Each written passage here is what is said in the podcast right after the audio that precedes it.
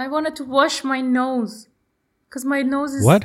I wanted to clean my nose. Why do you want to clean your nose? Because you didn't give me time to wash my face. And why do you need to wash your face for an audio podcast? Because I, my nose was watery and I wanted to clean so my voice become better. Okay, no. do you want to wash your do you want to wash your nose and then come back and we can try again? Yes. Or let's just keep it recording and we can just edit. I kept it.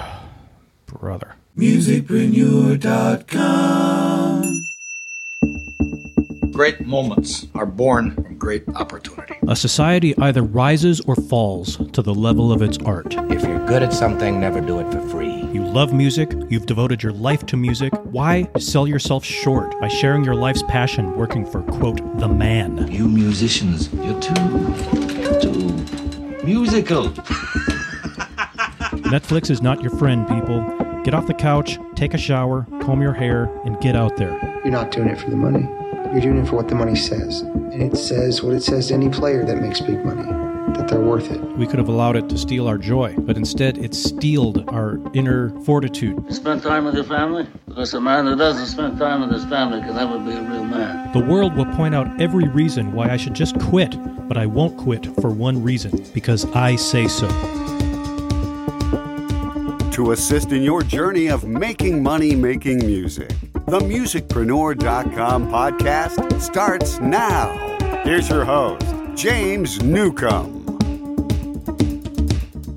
Sana, how the heck are you? I'm good. How are you? I am peachy. Thank you for asking. This is James Newcomb, and I'm coming at you with my loyal and sturdy wife, Sana Dorry. What's so funny, honey? Sturdy. my my wife has to get used to the fact that I like to joke around when I make podcasts. She she, she is under the impression that joking does not equate to adding value and talking business.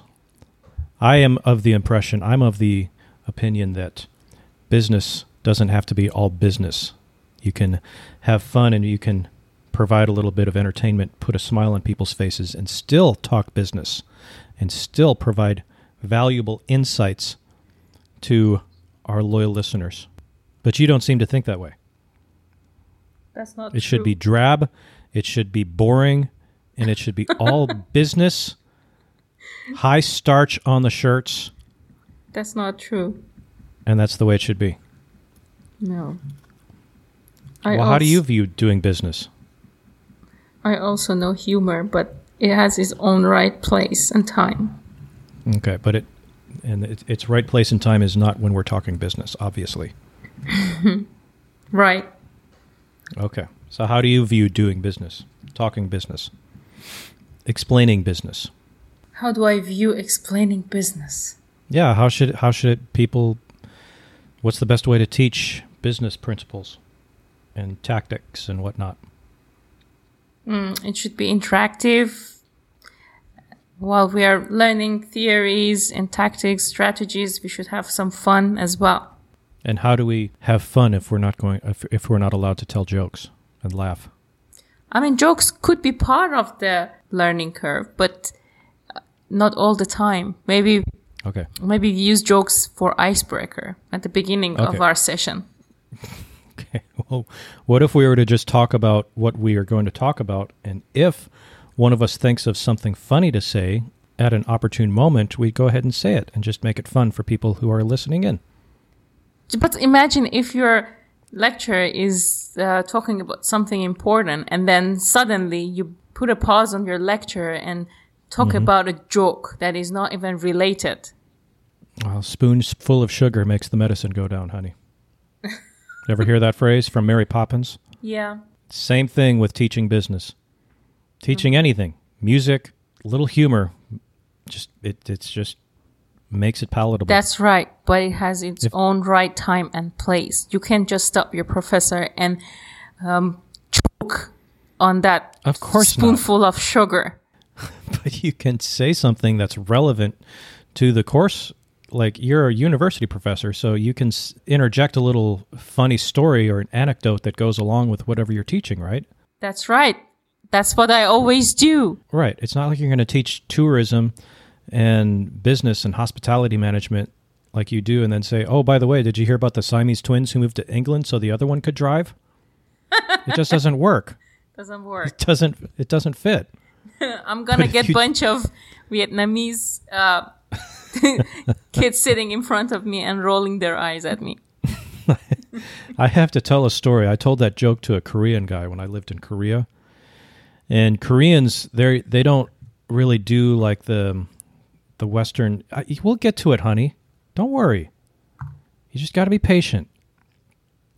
So the Koreans don't really do this uh, nuanced humor like the British and and Americans do. Like there there's a certain type of sarcasm that Americans and especially the British are known for. And so that joke, you, like the Siamese twins who moved to England so the other one could drive, that's very nuanced. You have to kind of visualize two people, Siamese twins moving, and then like the jealousy and the envy that the one person has because they're not able to drive, and so they go through all the expense and time to move to England so they can. It's it's just you have to understand that. So Koreans, they don't do that. That's not part of their humor. They're like slapstick, Mel Brooks type of comedy. And so I told this joke to this Korean guy, and he didn't know what to make of it. He, he just looked at me like, was he over thirty years old? Anyway, that's my story about that joke about the Siamese twins who moved to England so the other one could drive. And that sarcastic clap is brought to you by Beaten Path Media for all of your podcast production needs, audiobook production needs. Head on over to beaten path dot media, sponsor for today's show. Sana, you look like you have something on your mind. I don't. You don't have anything on your mind. You don't have some marketing principles that you had in mind that you want to share with our loyal listeners. And aren't they loyal for suffering through this first five minutes of this podcast? Yeah, I bet they are. No, you seriously, you had something that you wanted to talk about. So let's talk about it. Not really. It just it just came to my mind because the other time we were talking about musicians and how they are being neglected, or maybe musicians don't put much of higher value for themselves. Okay. And I just uh, after that podcast we had, uh, I went um, deep in thought, thinking. Um, I mean, music itself as a product, how it's being sold in the market, and um, how um, uh, people very easily can go online and download these musics for free.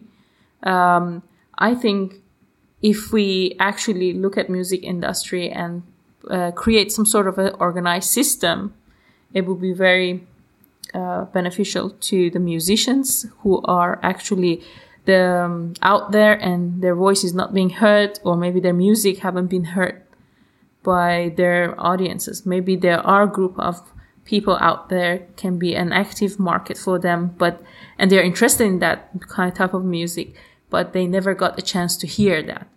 So I came up with the music as a product, but not a really tangible product, but it's intangible. Uh, basically... Uh, intangible. Why I call it intangible? Because uh, we are not still selling a, a physical item when we are talking about music, but we are selling the service to our audiences. So you may say, oh, well, music can be experienced before buying or purchased.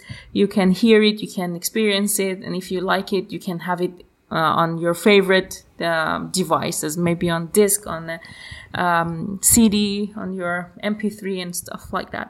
But it's not, the tangibility part is... Okay, Sana, I have to interrupt here. Like, I, I, I appreciate that you put the thought into this, but you're not a musician. Like, you don't, you've never put out an album. You don't, you can't, how can you relate to musicians? And I'm asking, why should a musician listen to what you have to say? Because I think there is... There is a way to make music as uh, a tangible product to be sold and um, create a higher value for uh, music as a product. Okay, but you've never actually done this, so why should a musician who wants to do what you're talking about, why should they listen to you? I'm trying to help. You're trying to help, but you've never done it. So why, if I'm a musician and I want to like make a buck with with what I like to do and I want to share it with others, why would I listen to you? Because if we understand the nature of the product as a music, then it would be much easier for us to um, create strategies to market that product. Music as a product. You don't even understand that musicians can't stand to think of their music as a product. Well, those who stand it, they probably will hear what I'm trying to say. Okay. Uh, well, we'll just trust that people have it in them to listen to what you have to say. So don't let me get in your way. Go ahead and speak. Well, because music doesn't have a physical nature.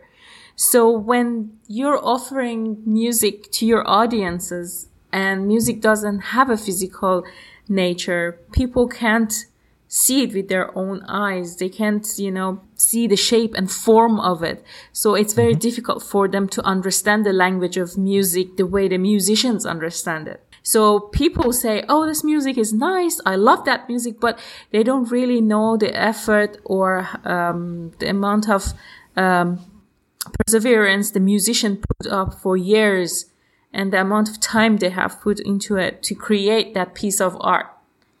So that's why I'm trying to study music as a entity or a product uh, that doesn't have a physical form. And when When we understand music is as a service, then we can explore more into music being intangible as a heterogeneous product um, that is inseparable from the instrument that produces it. And of course, uh, it will be perishable too. So let me actually define what do I mean by services when I say music as a service. Services are activities or series of activities rather than things, which has same element of intangibility associated with it, which involves some interaction between the audience and the service provider and doesn't result in a transfer of the ownership. So this is a definition of services. Based on this definition, I'm going to define what do I mean music's, music to be intangible, inseparable, or heterogeneous and perishable. Um, just think about it. I'm a lecturer, and when we have new students coming to the university, basically the students do not know me.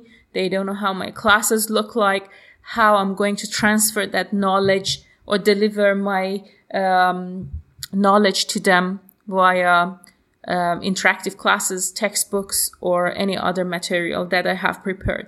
So they have to just trust the university, pay their fee, hoping they're going to get benefit out of the delivery of knowledge, skills, and presentations that I make for them. And this is And I have compared this to you as a musician or any other musician. And I think your customers, your audiences have the same feeling. So when they buy a music or they go to a concert, they're going with the hope of getting the benefit they want to get, the impact uh, they want to get from hearing that music. Right.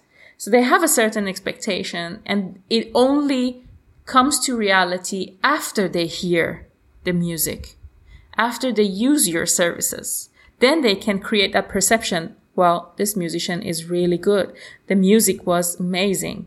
This is something called, I think, cognitive dissonance. So uh, usually it forms after you use the product or the services.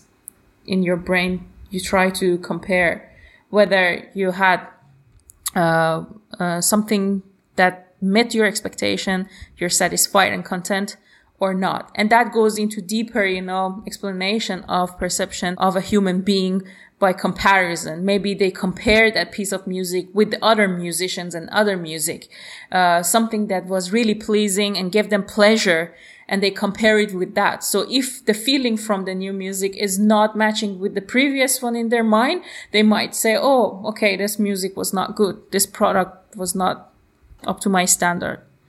So if a musician has other people, like people that like their music, if, if they're singing their praises and other people hear about this musician and they go into that concert with this expectation of what they're going to get, that's kind of like the idea of social proof. Right. That's a very good point, because in marketing, the most important, the let's say um, the most effective tools of marketing is word of mouth, W O M. Yes. And um, word of mouth happens usually in social community where people get together, and people like to purchase product and services when they are referred to. So let's say I want to buy a dress. I probably like my mother's taste and I trust her judgment and choices. I would definitely buy a dress that she point at. Mm-hmm. So the same thing happened with music and any other product and services. People like to buy something that are referred to because somebody already used it, experienced it, and they can critically analyze the benefit or the disadvantages of that service and product. They don't want to waste time and money. They well, whether it's a musician or Uh, some sort of coaching service or some sort of, like, even a, a refrigerator that you want to buy. I'm just looking at my ref- refrigerator right now. If you get that um, that recommendation from someone that you know and that you like and you trust their judgment and their opinion, then you're you're going to build up that know, like, and trust factor with uh, this musician that you haven't heard of and that you you have this burning desire to have this emotional need met through music. Right, that's right. So you're always looking for, you're always going for that know, like, and trust factor, regardless of the product, be it music or a T V or whatever. musicpreneur dot com. The second point is inseparability. So services cannot be separated from its provider. So the provider is that someone who provide or process special skills like singers, doctors, and for our case right now, musicians. Musicians use their instruments to produce the piece of art, the piece of music. The music itself is intangible, but musicians use tangible product to produce intangible services. For example, you are a trumpeter.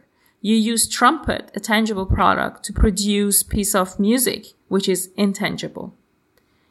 They are usually produced and consumed at the same time.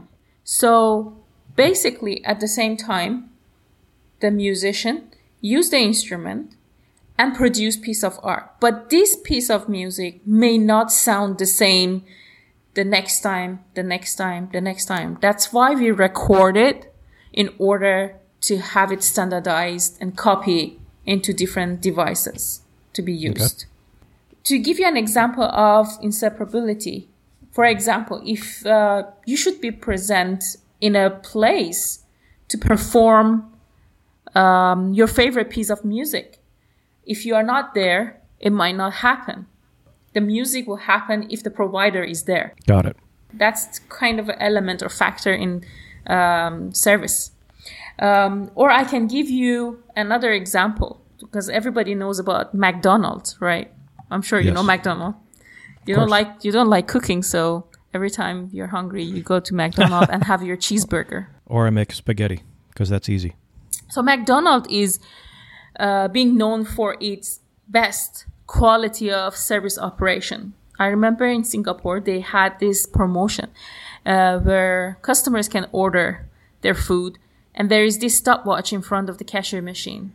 And they promise in sixty seconds, they're going to provide all the orders. And if they don't, the customer will get all their food for free. Wow. Mm-hmm. See, it's it's funny that you say that, because American Americans listening to this will be like, wait, McDonald's is known for its leadership in customer service? Um... They might disagree with that. But McDonald's in Singapore and Bangkok, Thailand, it's very it's very different. They have very different standards than the U S. Although that's very it's very good. I'm not I'm not dissing McDonald's here. It's just that they don't the standards aren't as high here in the U S. Like they don't they don't have any such guarantees. It's it's going to be three or four minutes before your chicken nuggets are, are done, and that's fine. I, there's there's no complaints. but it's just different here in the U S versus other places. Right. So why am I giving you this example for inseparability? Uh, if you noticed, if McDonald's um, didn't have highly skillful laborers, I mean the service providers in place, um, they could make a mistake and lose a lot of profit. But in this promotion, f- almost over a month, McDonald's never gave out any free lunches because of its hands-on providers, service providers. So I think this could work with musicians as well. So if you work on your service quality and you maintain that, it shows the continuity and consistency in your service production and or music production. Definitely you're going to attract more loyal customers to you who want to listen to your music more and more and uh, come back again and again because they know that the service provider care for them and they want to uh, give them a quality product, which is a music. Outstanding. This is good stuff. Okay, so we had the second point is inseparability. And, and can you mm-hmm. tell me again the first point? Intangibility. Intangibility, that's right. right. Okay, so with that we come to heterogeneity. The one that you don't like. Heterogeneity? Yeah. Heterogeneity. Is there is there a word with less than seven syllables that we can use in its place just so we can reach, just so we can communicate with everybody listening here? Like lowest common denominator here. Heterogeneity. How else, what uh, what other word would we use in in its place? Wait. Sana, Sana's too smart for her own good. Wait. She's got this word and she doesn't even know what it means. Yeah, but I know in business, but I don't know the synonym. Honey, don't put this in your podcast. Don't make fun of heterogeneous, me. I don't like it.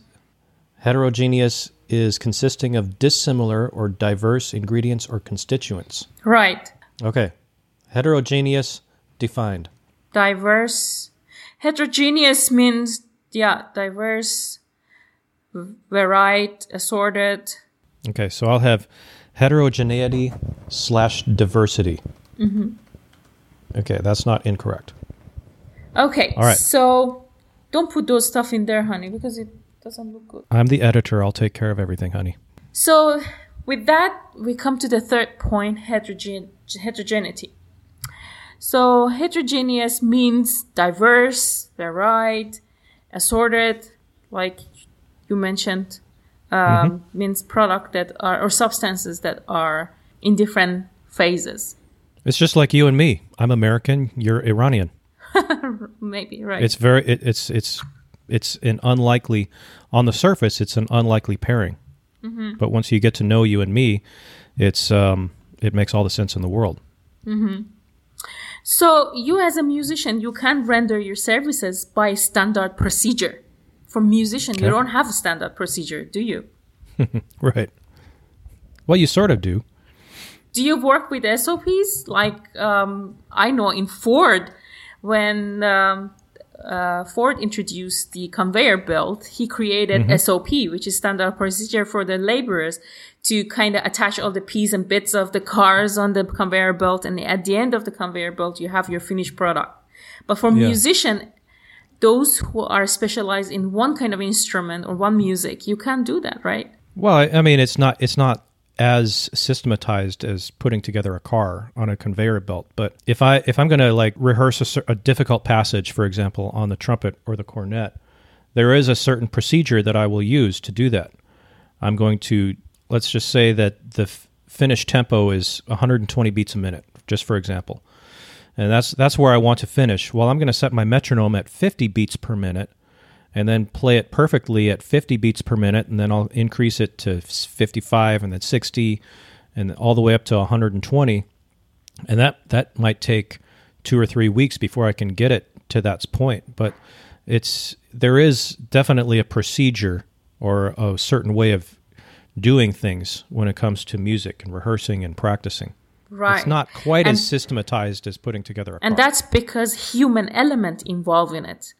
So standard of procedure uh, it's a difficult task for for a musician or for you, uh, because the human factor involved. You play a piece of music uh, very differently for different given audiences.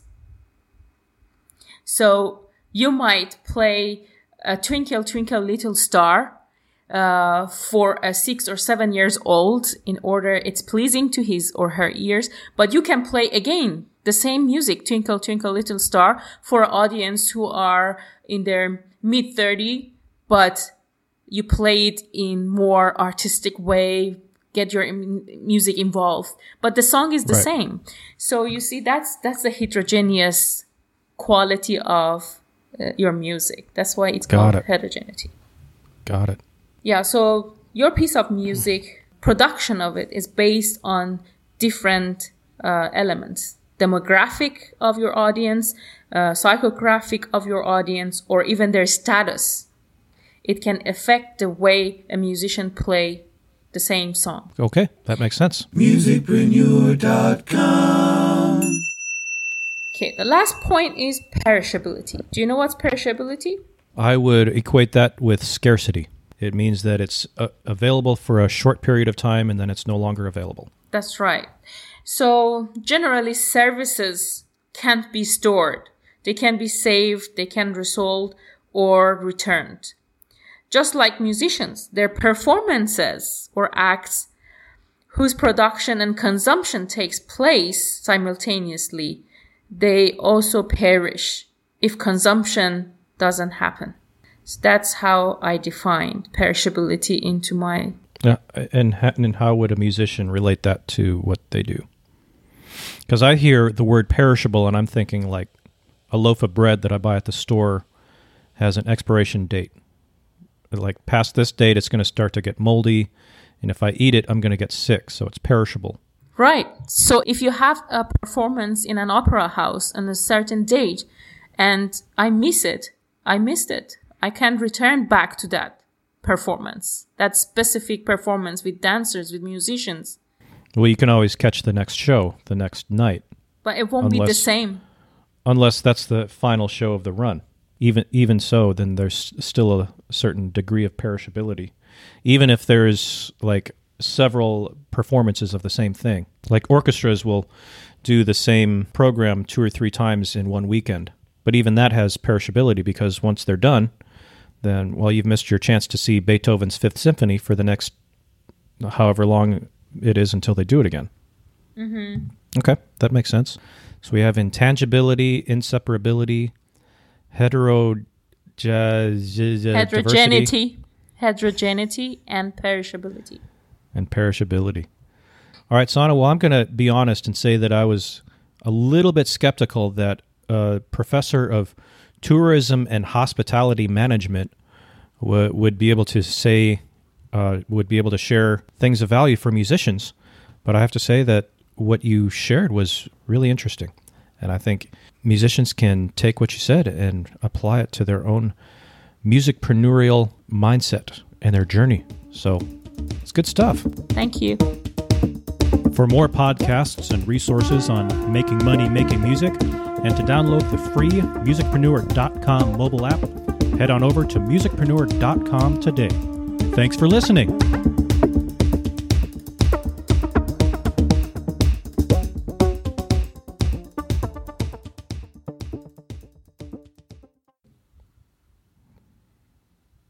That's it. Just like that. Is there anything else you want to add? Any, like a joke or something? Now that we're done with the lecture, now you can tell a joke. I actually really want to tell a joke. Tell me so I can say it. Tell a joke. Joke. That's it? You said tell a joke. I said a joke. Joke. Oh. Wow. Okay. Well, my wife tell shares really good information on marketing and sales and whatnot, but the jokes leave a bit to be desired. It's a requ- it's a requirement to be on this podcast, honey, that you have to have a joke. You have to have a joke at the ready. It's a requirement. So you don't know any jokes. Actually, I know a lot, but now that you ask me, I don't even recall any. Okay. While you're thinking of a joke, I'm going to tell you one. Um, a dog walks into a bar and he says, "Hey, everybody, look at me. I'm a talking dog. Hey, everybody, can you see me? Can you listen to me? I'm a talking dog. Hey, bartender, how about a drink for the talking dog?" And the bartender says, "Sure, the toilet's over there." Did you think of your joke, honey? No. All right. Do you remember the one about the ham sandwich? No. You don't remember the one about the ham sandwich? Mm-mm. How about the snail that knocks on the guy's door? Yes, I remember. Can you tell it? Uh, the snail knocked the door, and um, someone opened the door, and the snail said, "Can you give me a glass of water?" And that person banged the door on him. The snail come back after eight years and uh, knocked the door. The same person opened the door, and the snail said, "Hey, dude, what is that all about?" Outstanding delivery.